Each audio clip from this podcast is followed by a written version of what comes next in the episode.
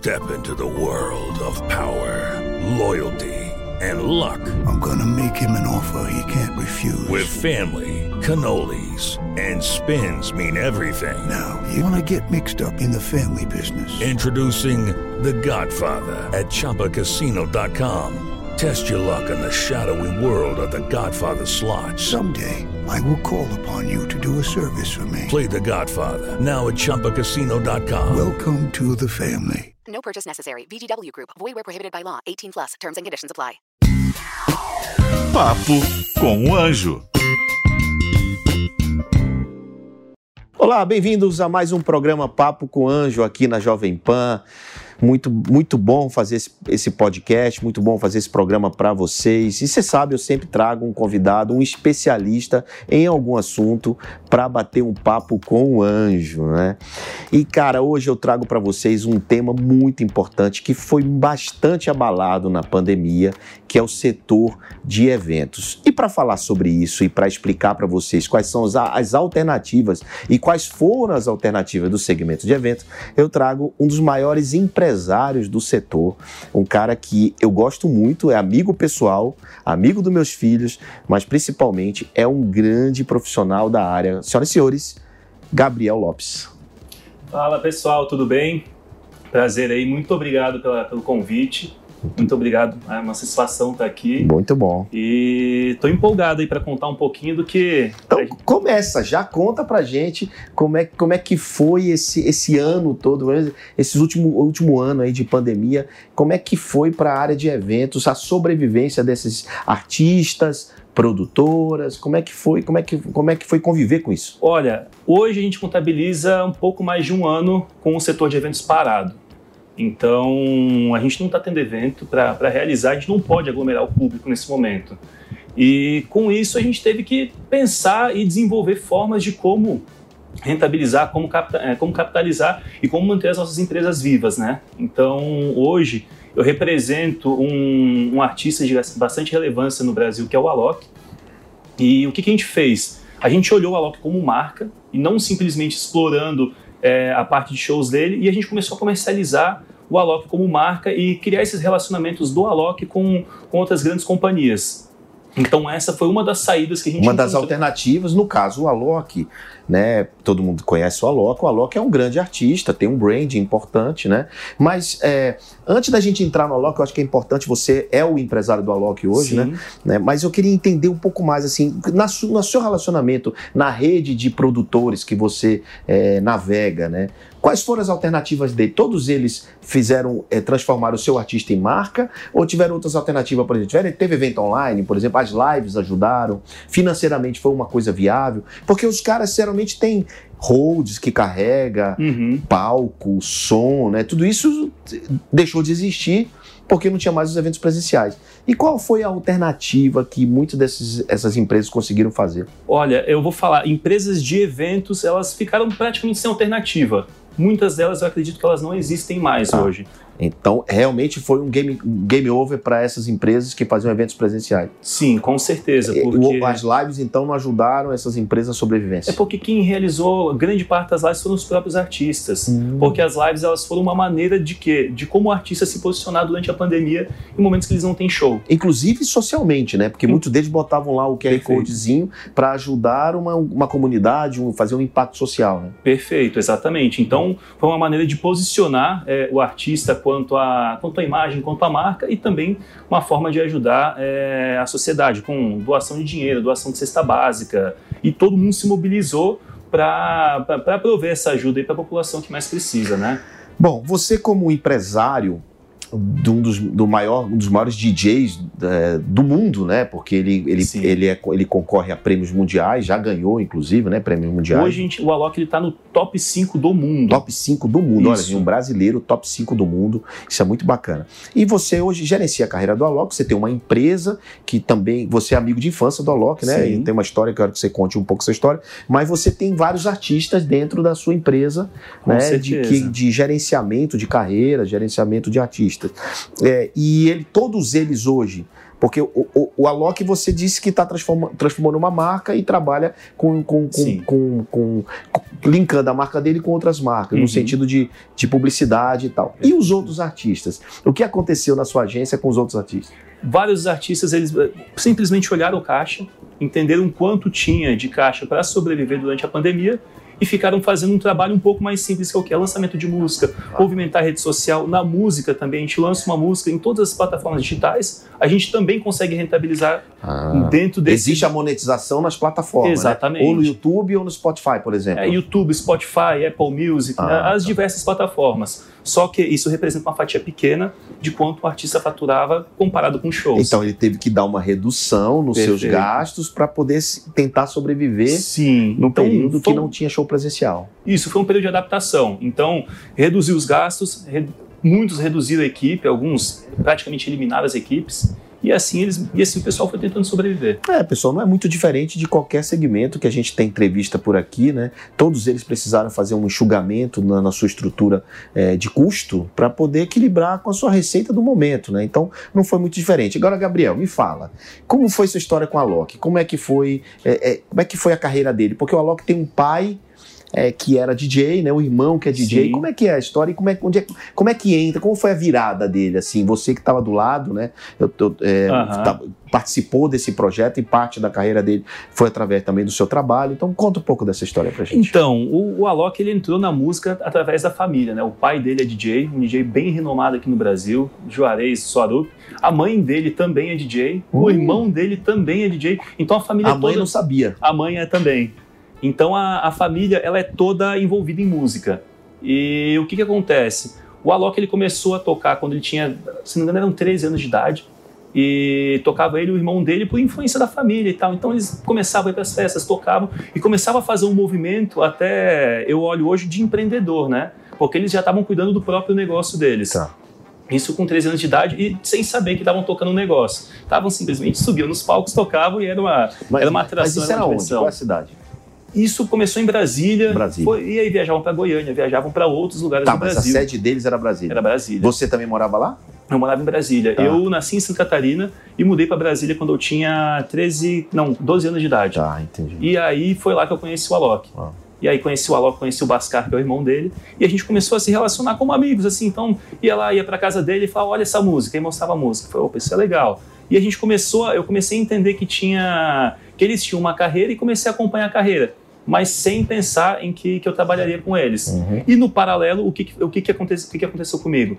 Eu comecei a produzir eventos para o colégio. Hum, Então eu fazia festa no colégio, eu fazia churrasco pro pessoal e acabou que o, nós criamos um, sem saber, um núcleo de entretenimento, né? Então a Loki tocava, eu produzia eventos, juntei um pessoal junto comigo e daí a gente começou a, a produzir eventos e mexer com música de fato.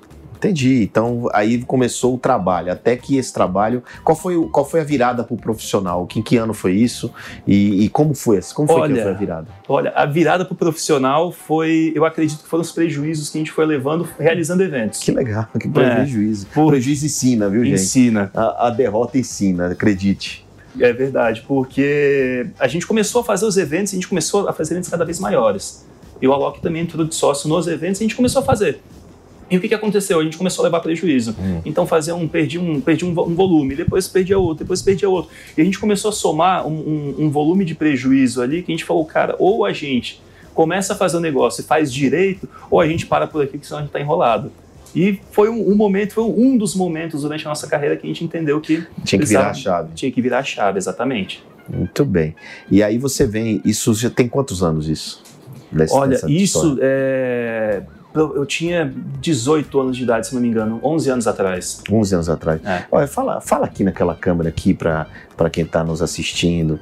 É, como é que faz o cara que quer ter o lugar dele ao sol, quer ser um profissional? Como é que faz? Como é que encontra um, um empresário como você, um, uma- um manager para poder gerenciar a carreira e, e voar e ser no top 5 do mundo? Uhum. Como é que faz isso, cara? Olha, eu vou te falar que é, é acreditar no que você está fazendo, é acreditar no que você está desenvolvendo e se cercar de pessoas que acreditem também no que você está fazendo.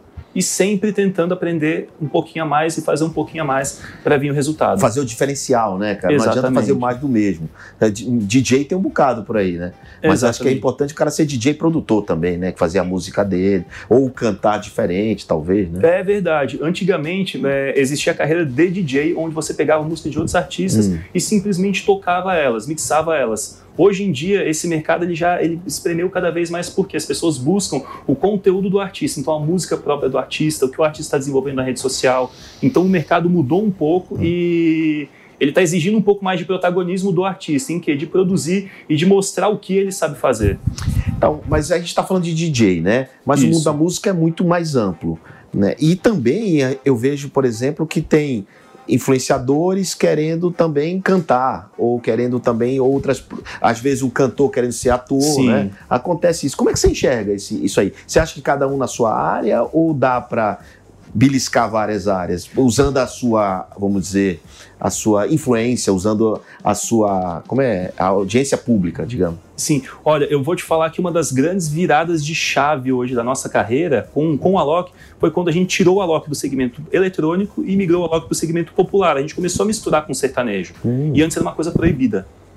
Então, Entendi, pegava música de sertanejo e, e, remixava, é isso? Não, na verdade a gente começou, música eletrônica e sertanejo eles não tocavam juntos no mesmo evento, era raro. Hum. Então o que, que a gente começou a fazer? A gente começou a misturar a música eletrônica com o sertanejo. E se tornou popular. E, se tornou, e a música se tornou popular, exatamente. Nos festivais você está falando, né? Isso, grandes, grandes festivais, festivais, cinco, sei lá, 30 mil pessoas, tinha lá o sertanejo tocando e no final ou no começo tinha o DJ. Exatamente. Então, voltando para a sua pergunta, por que, que eu falei isso? Porque a gente saiu de um mercado que era um mercado nosso já dominado, que era eletrônico, e foi para o mercado sertanejo. Ah. E tem artistas hoje que eles não são artistas de música, mas que estão começando a buscar esse mercado de música porque eles têm uma grande audiência. Certo. Então, é um, é um cross, é um cross de mercados que ele é interessante, e eu, eu, vejo muito negócio nisso. Certo. Você você você está montando uma estrutura é, bem mais ampla do que simplesmente gerenciamento de carreira de artista, né?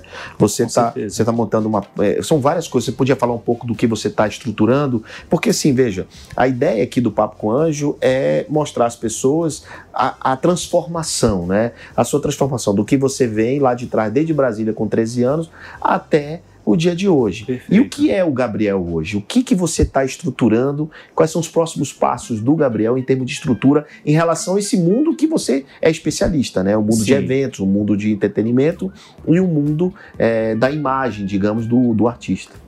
Não, com certeza. É, o que eu estou desenvolvendo, na verdade, são múltiplas plataformas para trabalhar com entretenimento. Hum. Então, eu estou setorizando tudo que eu faço e para entregar é, para entregar um número maior de plataformas de trabalho para o artista. Então eu tenho o setor de gerenciamento de carreiras. Por debaixo dele entra a parte de marketing, marketing desenvolvimento de rede social, desenvolvimento de conteúdo. Depois eu tenho a parte de música, onde a gente se relaciona com as plataformas de música e onde a gente se relaciona com outros artistas. Então eu faço convite para outros artistas para colaborarem com os meus.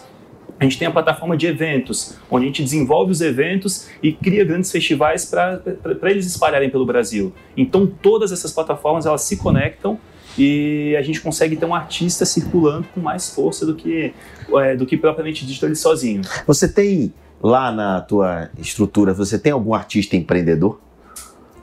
Olha, eu. Empreendedor como mentalidade mesmo? Você acha que o Alok tem essa, é um artista empreendedor? O Alok ele virou um artista empreendedor e eu digo hoje que o Alok provavelmente é um dos maiores artistas empreendedores que tem no Brasil. Uau, que bacana, não sabia disso. É. E isso, e eu, eu te falo que a pandemia ela ajudou muito a gente, é, hum. porque a gente entendeu que se a gente ficasse simplesmente no, no, mercado de shows, que hoje ele praticamente não existe mais, é, a gente fica limitado. Então a gente começou a criar outras outros caminhos para conseguir é, desenvolver negócios que não dependam do Alok todos os dias 100%. É, vocês têm muita ligação com o empreendedorismo social também, né?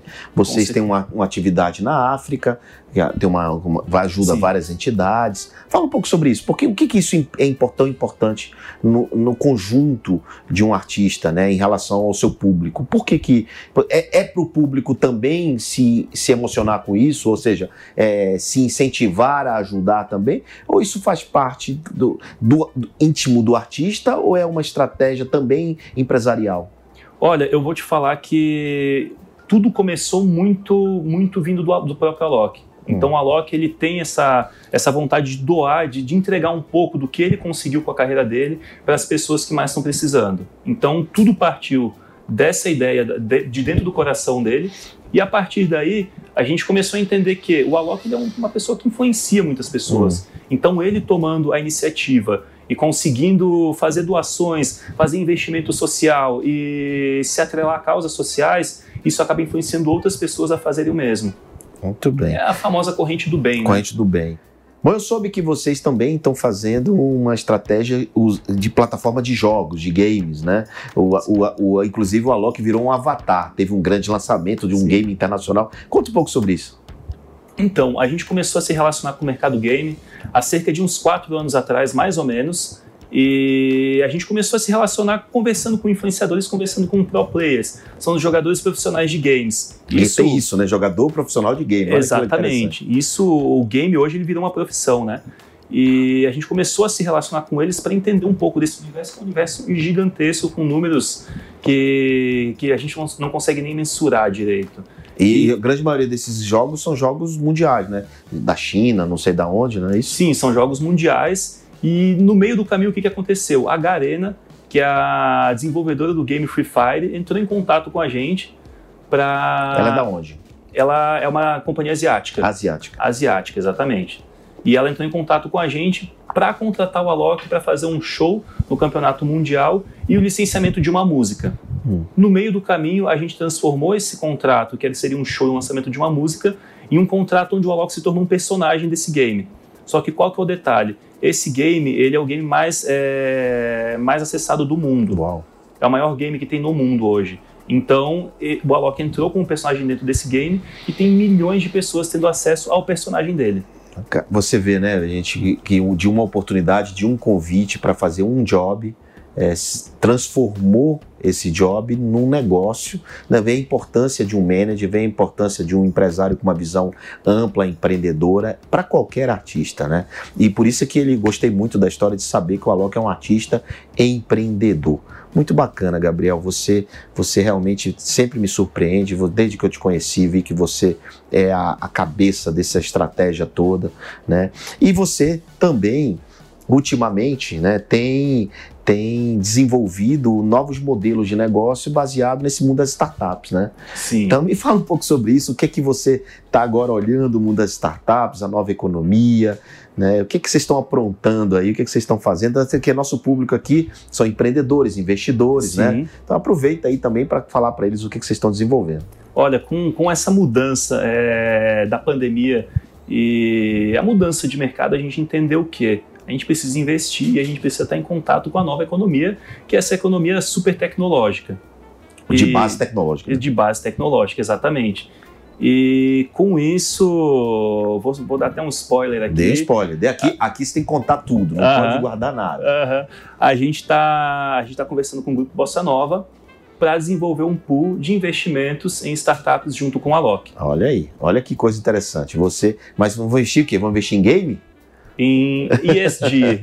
é, ESG. Falo, ESG. Explica, explica, o que é ESG para a galera é, aí. ESG é Environment and Social Governance. Ah, okay. Então, a, a gente está buscando um, um pool em ESG, um pool em games e entretenimento. Vamos buscar startups que tenham a ver com, com o Alok, que tem um propósito, isso é muito importante. Uhum em que a gente possa, possa investir nelas, a parte financeira e também trabalhar com imagem. Olha, veja uma coisa, você que tem aí um projeto nessas três áreas, você daqui a pouco você vai poder aplicar para um, um fundo de investimento, um pool de investidores, né, que possa é, investir no seu projeto, no seu sonho. Então a Bossa Nova nunca investiu em game, né?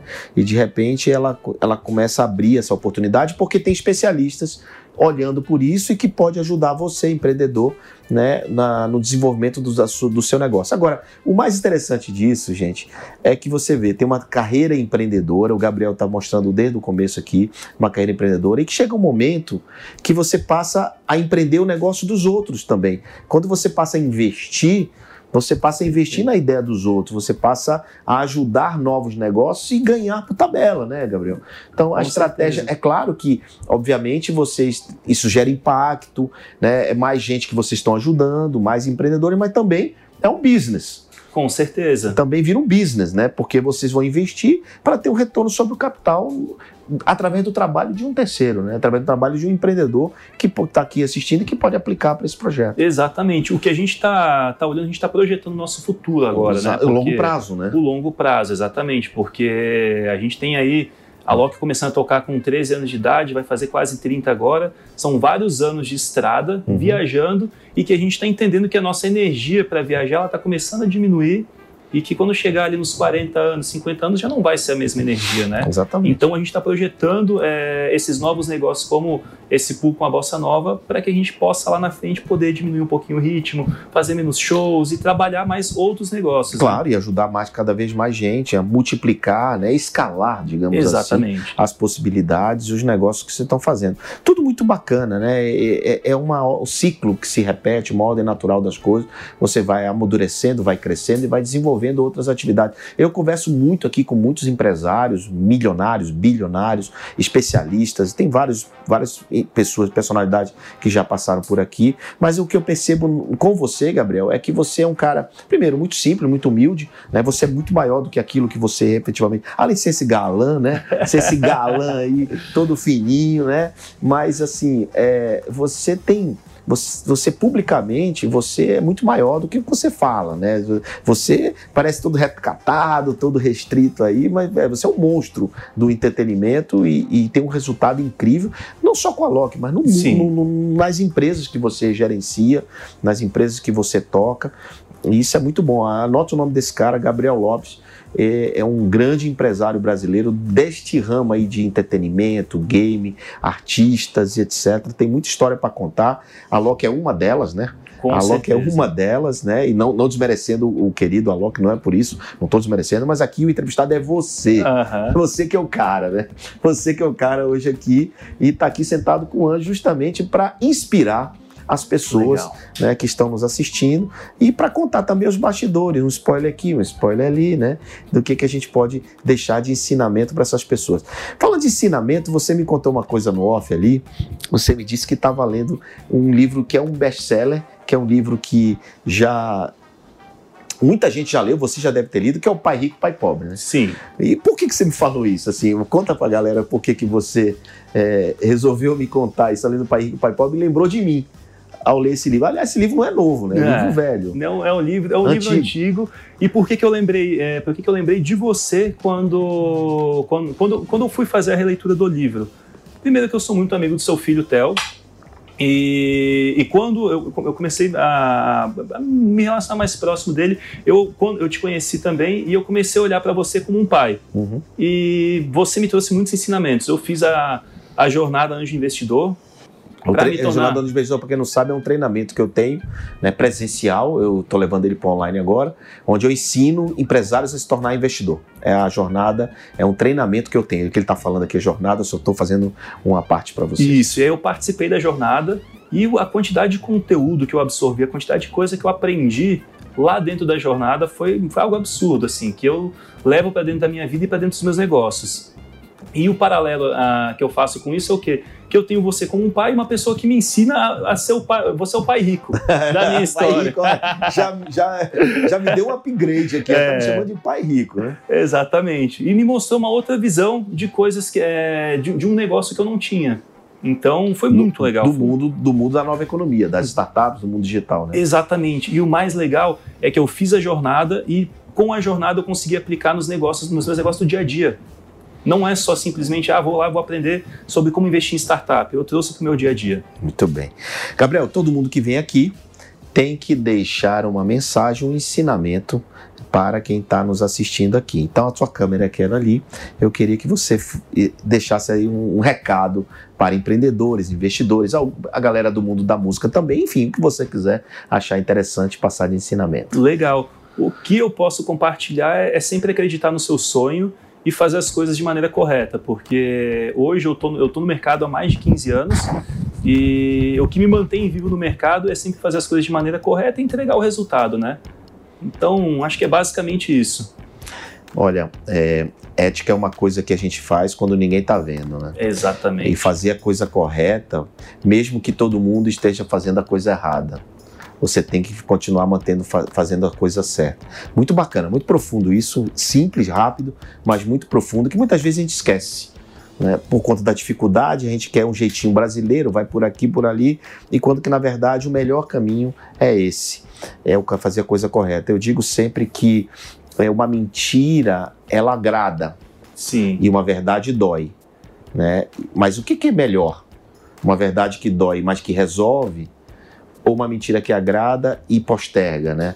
Então, fazer a coisa certa é a melhor maneira de viver. Então, Exatamente. muito bem. Pois é, pessoal, conversamos com Gabriel Lopes, esse grande empresário de artistas brasileiros, né, com grande experiência, uma, uma vida, uma jornada enorme aí de experiência embarcada. Hoje é o principal empresário do Alok, né, e do artista DJ Alok e também de vários outros artistas, como o DJ Santi e tantos outros aí que vocês, a, você ajuda na sua vida né, e, e, que tem ajudado tanta gente, tantos empreendedores. Então é isso, obrigado pela sua audiência nesse episódio aqui do programa Papo com Anjo e, claro, até a próxima semana. Papo com o Anjo.